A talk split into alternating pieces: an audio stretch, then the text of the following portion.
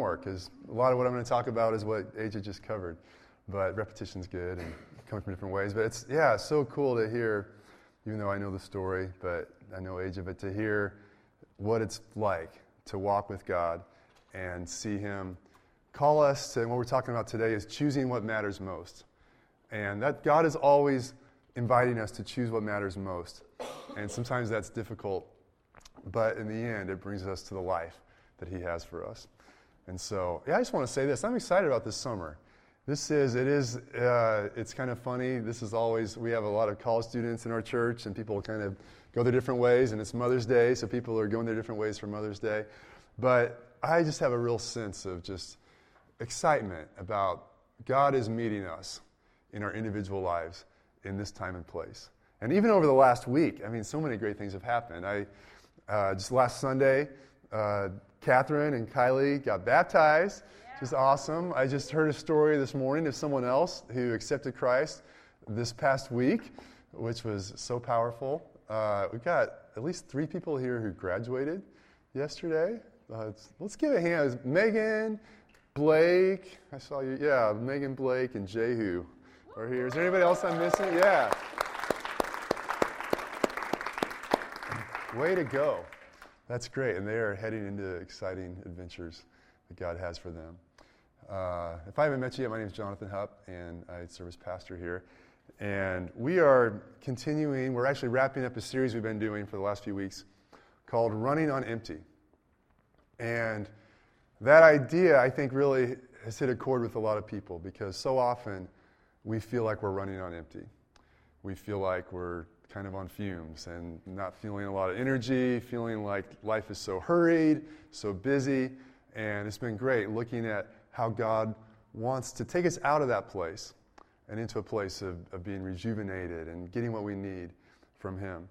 But I've, I've been thinking of more than ever before of all the ways that, that people, that when we are feeling empty, that we try to fill ourselves. And you know, we, I've mentioned, we've talked about television or entertainment or different things that people do, but I ran across a new way this week that I didn't know is a way that people in our culture try to rejuvenate themselves when they're running on empty. And have any of you, this was a new phenomenon to me. I asked my teenage daughter about it, and she was familiar with this, but are you guys familiar with the phenomena of zit popping videos? Yeah, there's like this thing on the internet, YouTube, where there are videos of people showing themselves popping a zit, and there are thousands and millions of followers of people. I, I was, there was an article on the front page of the Wall Street Journal about this this week. There's actually a dermatologist who's Dr. So and so, I forget, Dr. Sandra Lee, but her, her nickname is Dr. Pimple Popper. And she has 2.5 million followers. And she posts these videos of, of pimples getting popped, basically. And, but I, this, people were talking about this, like a 53 year old woman who says, Yeah, I, I work hard every day, and at the end of the night, I'm tired, but it's hard to go to sleep. And better than any sleep medication is watching this video. It's just so like satisfying to see like there's a problem and then there's a solution and there's peace and I can go to sleep now. So, man, I don't know about that. I, I actually tried to watch and I got about 10 seconds into it. I was like, this is not for me. I'm not, I'm not doing this.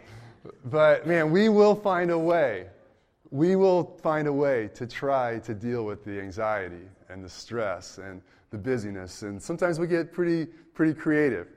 And, but, but none of those ways really are the thing that meets us where we are. Uh, there, our culture is just so, so busy, so, so rushed, so, so hurried. You know, if you ask someone, you know, in our, in our culture, hey, how are you doing? The two most common answers, I think, are fine, which is just the shallow, like, hey, fine, you know, like not really giving you an answer. It's just like nodding your head. I exist, yes, I'm here. And then the other answer is, I'm busy. I'm so busy. Or, or even we ask it like that, like, how are you doing? Keeping busy? Like we just, there's this like assumption that like that's what's going on. And, you know, there's something better than just busyness and hurriedness. And I oftentimes, when I'm up here talking, I, I feel like a hypocrite because it always reveals, like, oh man, I struggle in these areas so much too.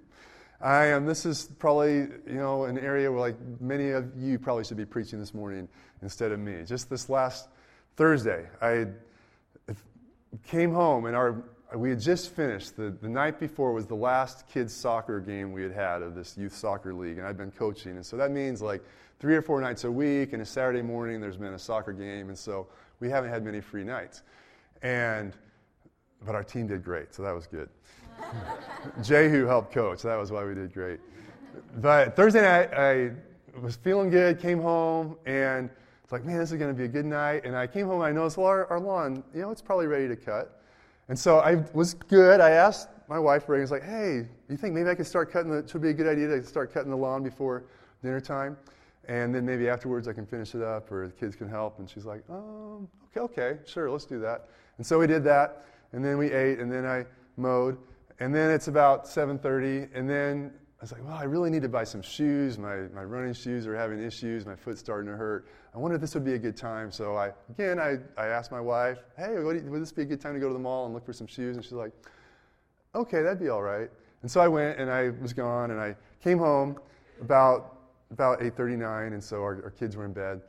And then Reagan looks at me, and she goes, you know, really, I wish you hadn't, wouldn't have done all that stuff. Like, I really wanted to just like relax together as a family tonight. I was like, oh shoot, I screwed up again. like, I thought I was, I thought I was, I was helping us. I thought I was helping our family, but I played into, I, I missed out on what we really needed to do. And it's that happens so much. We're going to look at a story in the Bible that, that talks about this. And you know, so often we think that, that busy is better. Busy is better, but really, busy isn't better, but it's choosing what matters most that is better. And so that's what we're talking about today choosing what matters most. Let's look, look with me at Luke chapter 10. And if you have a Bible, you can look at it or you can look on this, the screen. This is the pretty well known story of Mary and Martha. We're just going to read through this and then we're going to break it down and talk about it a little bit.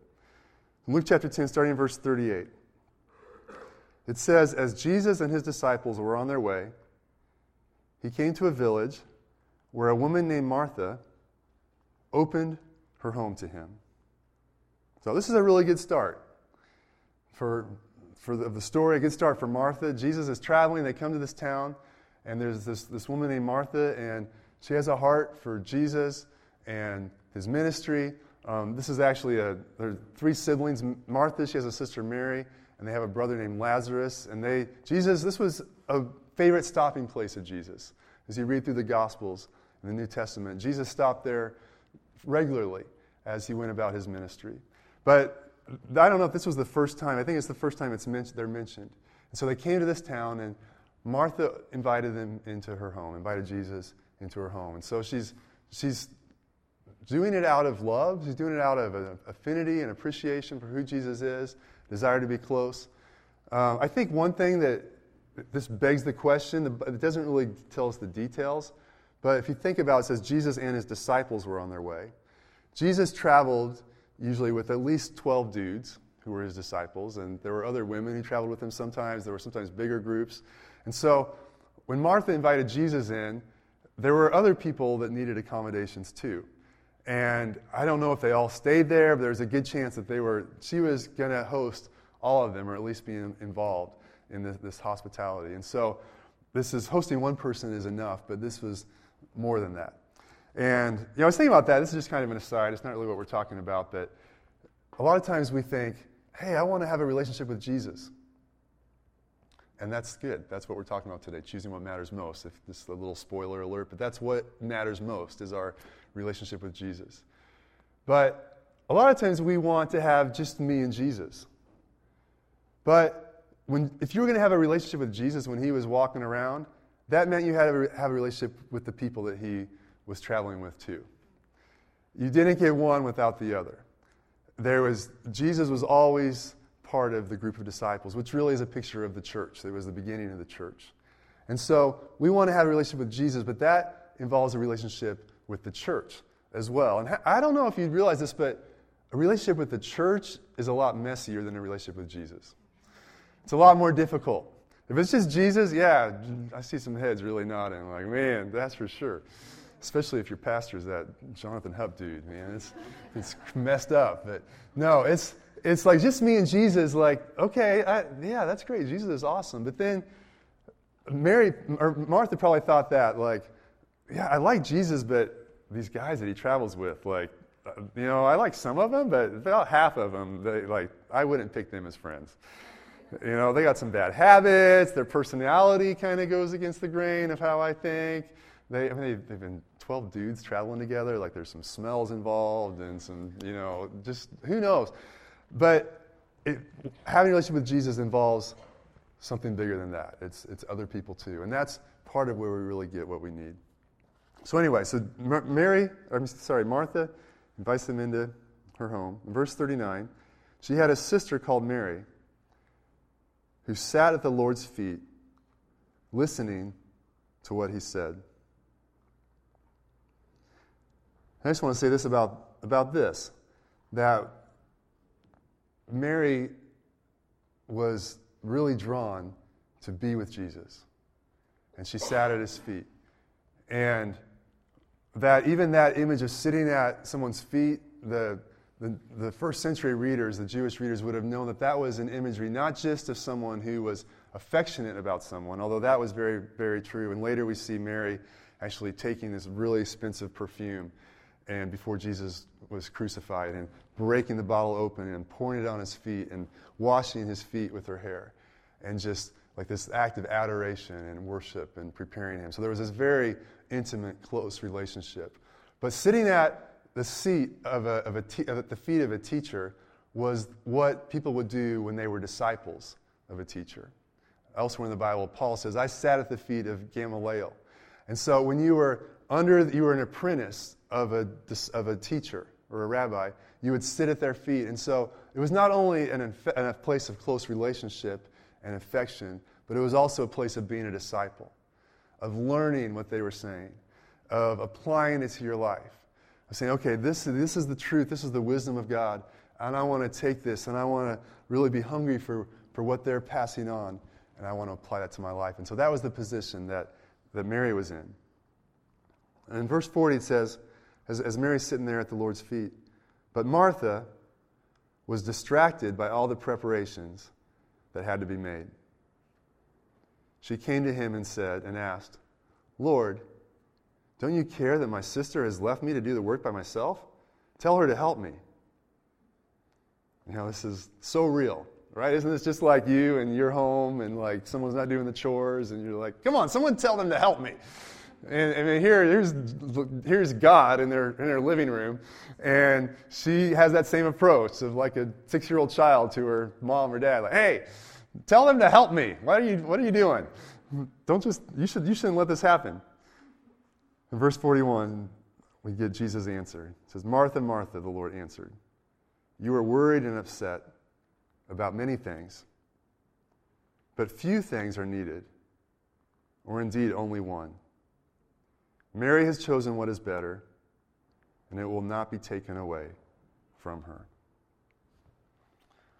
All right, I just want to break this down, you know, a little bit more.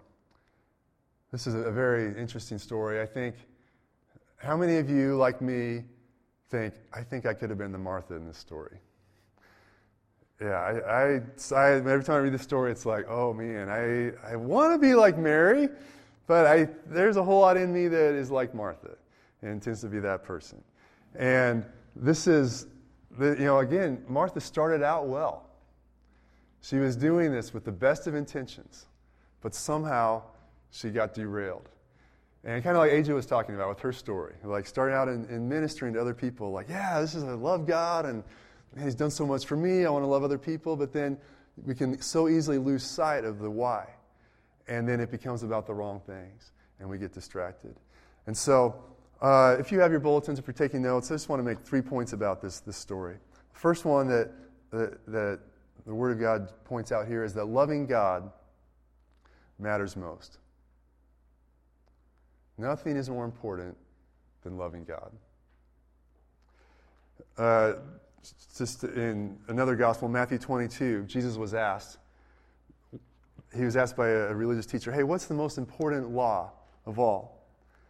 And let's just look at that real quick. Matthew 22, verse 35. It says, One of them, an expert in the law, tested Jesus with this question Teacher, which is the greatest commandment in the law? And Jesus replied, Love the Lord your God with all your heart and all your soul and with all your mind. Now, that is the first and most important commandment. And really, every other commandment ties into that one. It's, hey, it's about loving God with everything that we have. Everything God asks us to do, everything He lays in front of us. It's not just about these tasks, but it's about a relationship with God and living in a place of, of love for Him. And this is what we were made for. Know, this is from the very beginning of creation. When God made Adam and Eve, He would walk with them. The Bible says in the, in the garden, in the cool of the day. There was a friendship, there was a, a relationship, there was a loving connection that God made us for.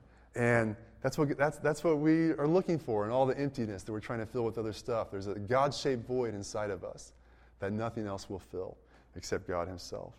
And so, you know, that's, that's what matters the most. And it's, but as, even as Christians, it's so easy to forget this. It's so easy to drift away from loving God into, into other stuff.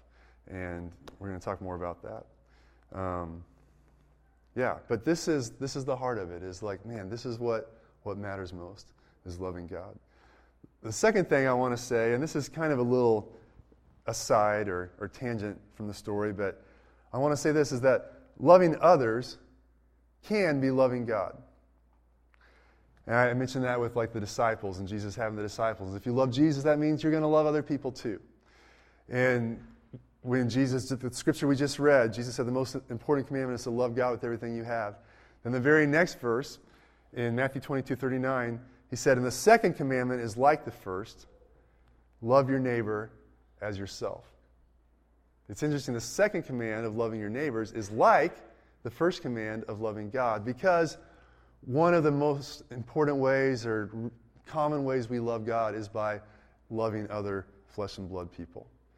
And so, you know, this is important because we can easily adopt an overly kind of pietistic mindset, a dualistic mindset. Um, and I, I, was thinking about this in, re- in, relation to Mother's Day.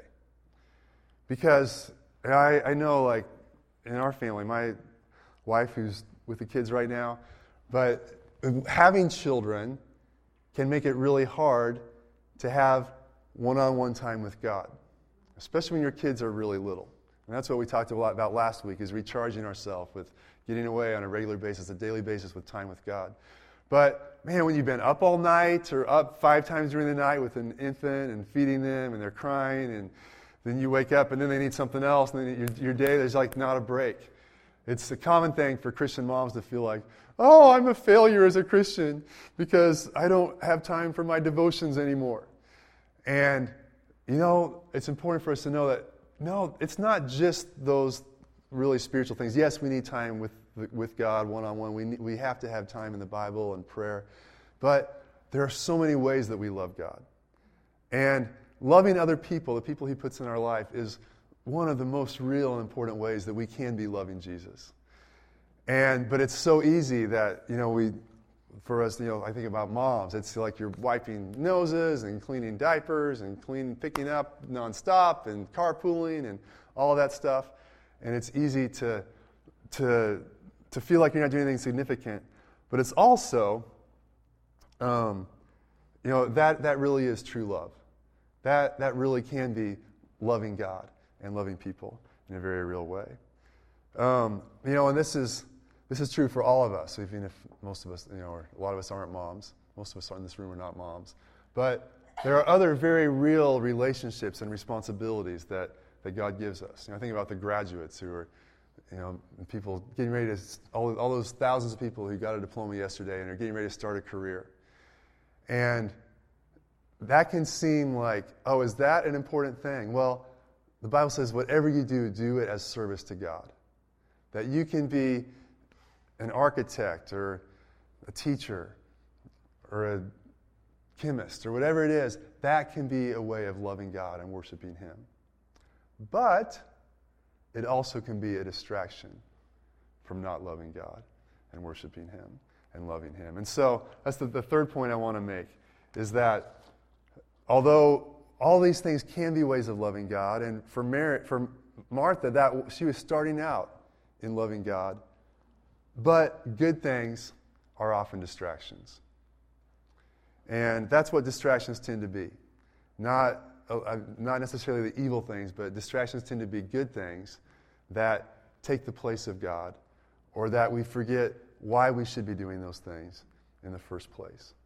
And so, a lot of, a lot of people, if you ask them, hey, what are the priorities in your life? If I was to ask you, how would you list your top priorities? Probably most people that are, that are Christians would say something like this Well, God comes first, then my family, and then maybe my job or, or maybe ministering to other people. We would, we would say those as like that's the order of priority. But so often, when we look at what's actually going on in our life, in our time, in our thoughts, in our heart, that's not what, what's actually happening. That's oftentimes what's not actually happening with me. There's, there's so much in our life of our, our jobs, the schoolwork, the housework, the family obligations, church activities. All these things can so easily crowd our life, and we forget the why. We forget, why am I doing this in the first place? They become an end of themselves. And that's what Mar- Martha was like, man, I can't get her name right. The, end of today, I'll say her right once, the first time. But she started out opening up her, heart, her home to Jesus and doing this active service from a place of, of love. But then it became, oh, shoot. You know, and there, was, there were no cell phones back then. There were no like RSVP online. Like Jesus probably just showed up in town and then it's like, oh, hey, come on over. And then there's the whirlwind of activities. And oh man, my house isn't clean. And we got to kill a, a, lamb and prepare a meal. And we got to take care of this and that. And where are they going to sleep? And I haven't changed the bedding. And you know, all the stuff. My, my wife talks about, I don't know why I do this before we go on a trip, but I, all at once I want to get our house nicely organized before we leave the house. It's like, I want to come home to a clean house. And so she's like, You're in your cleaning frenzy again. Why are you doing this? It's like, I want to get everything done before we leave. But it can be that way before you leave, or people come over. It's like, Oh, we got to do all this stuff. And it ends up squelching the life and squelching the relationships instead of actually serving the relationships. Does this happen to anyone besides me? Does this happen with your house stuff?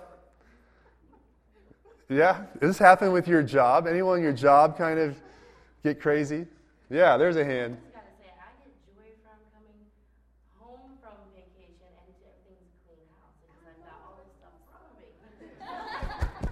Speaking my language there. That's good.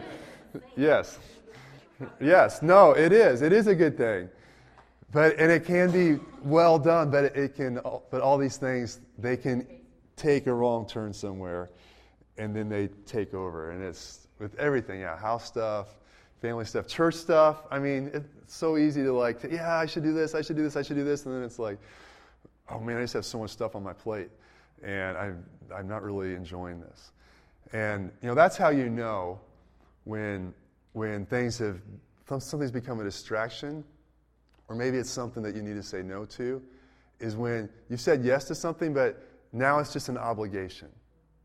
Now it's just a duty. There's no joy in it. There's no, it's not out of serving a person or loving a person. It's just become something like, I have to do that. And so these good things easily become distractions. All right. Um, but it's easy to be, to be deceived. You know, I tell myself, oh, well, I'm, I'm working hard because I'm providing for my family, because I love my family. Really? No, maybe you're just working hard because you get a buzz out of feeling like you're getting a lot done and making something happen. You know, I'm, I'm keeping a clean house because I love my family. Well, sometimes yes, but no, not all the time. Sometimes it's just about me. It's not about my family. And you know, that's, that's what we got to look at is what's the why of what we're doing. There's, there's a pattern. I think if you look at, at Martha, there I said her name right the first time. We, with the distractions, is we begin with good intentions. Then the distractions roll in, and the distractions appear as priorities, and the priorities begin to appear as distractions. The important thing is, is like, oh man, that's a distraction from what, what I want to do. And so things get flipped. And then what comes next? Pressure arrives. You start to feel the pressure build up. And pity arrives. Good old self pity always comes to us acting like our friend. We start feeling sorry for ourselves. And that's what Martha did. It's like, man, here I am working so hard. I'm being the good one here. My sister's just leaving me alone. She's just being a bum, sitting there hanging out with Jesus. And I am doing all the work. And that's what always happens. I'm always the one that's stuck doing the work. And other people always leave me hanging. And we start, self pity rolls in. Start feeling sorry for ourselves. Am I hitting a chord yet with anybody? Yeah, that's how it happens. And then what happens is you snap. That's what Martha did. She's like, I can't take it anymore. Jesus, this isn't right. Tell her to stop. It's not fair. And so the snapping is evidence that we've lost the margin in our life. We've, we're taking on too much, and it's not out of the right place in our heart, and there's not margin, and then we come to a place of, of snapping. So, all right, that's all I got for you. Go home. No, just joking. I'm going to try to help us like come out of this. How do we bring this home? How do we get out of this place? How do we choose what matters most? Well, the first thing you got to do is you have to confess your lie. Because behind us choosing what doesn't matter most is always us believing something that is not true. There's always a lie that we believe. I'm just going to list some really common ones that hopefully this, hopefully this helps you identify some common lies for you. Here's a common lie there's just not enough time to do everything. Or, you know, I wish I had more hours in the day. You know, I used to get really jealous of those. I'd read stories of people that only needed four hours of sleep a night. I was like, oh, that'd be so great. Like, well, people are sleeping, I could be up, like, doing all the stuff I don't have time for, and that would be great. But you know what? There are enough hours in the day. God made just enough minutes for each day for us to do what He wants us to do. He hasn't short shift, whatever the word is, He hasn't sold us short. There are enough minutes for us to do what He's put in front of us, what He wants us to do. But it's when we take on other stuff and when we're not doing it out of loving Him that things get messed up. How about this one? This is just a busy season.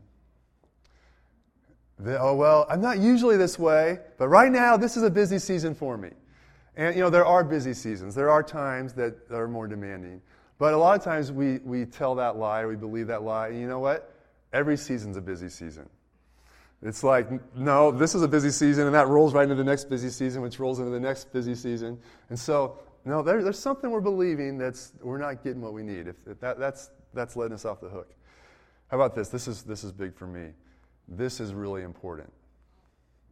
Now, this thing is really important. That's why I'm doing this because it's so important. Or it's ugly. This is the ugly stepsister of that lie. I have to do this. I have to do this. I, whenever someone told me this once, and I've stuck with me. Whenever we say, I have to do something, we're not in a place of loving God and trusting God. It's a place of feeling like the pressure of just, I have to do this, I don't have any choice. It's almost like I have to set God's principles aside because this situation is so demanding that I have no choice in the matter. And the reality is, no, there's, that's not what needs to give right there. Um, some, some core lies that are behind a lot of this is I work for my worth. That my worth comes from my work or my accomplishments, what I get done, what, how much I can do. That's where my worth comes from. And, or usually we fall into one of two camps. Either that is a big lie for us, or this lie I work for the approval of others.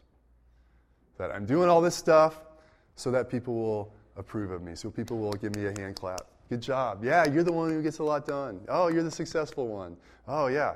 And so those are lies that are easy for us to believe. And so we need to identify that lie and confess it as a lie. Second thing we got to do And there may be other, other lies. We need to see what is the lie that I'm believing that is getting me stuck in this cycle. The second thing we need to do is name our distractions. Name our distractions. What are the things in our life that are distracting us? They're, they become a priority, but they're really a distraction. And this could be events we're involved in, activities, kid stuff, church stuff. It's what are the things that have become distractions? And as I mentioned before, the way you can know what that is is usually it's, it's something you agreed to, but then there's no life in it. There's, you've just, you, you, it's an obligation now. It's a duty. And it's something in your heart that you regret that you're doing. And let's think about that for a minute. What is, is there a distraction for me? Something I'm involved in that really I shouldn't? It really is not from God. For a lot of us, probably the most spiritual thing that you could do this week would be to say no to a distraction or two. To say, you know what, that's something that I've given a place in my life and my schedule, and you know, I'm going to say no to that because that really isn't something that I should be giving my life to. And then the third thing so we confess our lie, we name our distractions, and then we choose what matters most. This is really where the power comes from. Like Mary chose what matters most. You know, really, you know, I think in our hearts, all of us want to live this way. All of us want to be like, be like Mary. But really, you know, we've, we've got to, to long for, to dream for the words that, that Jesus spoke to Mary. Hey, she chose what's better. She chose the one thing that is the most important.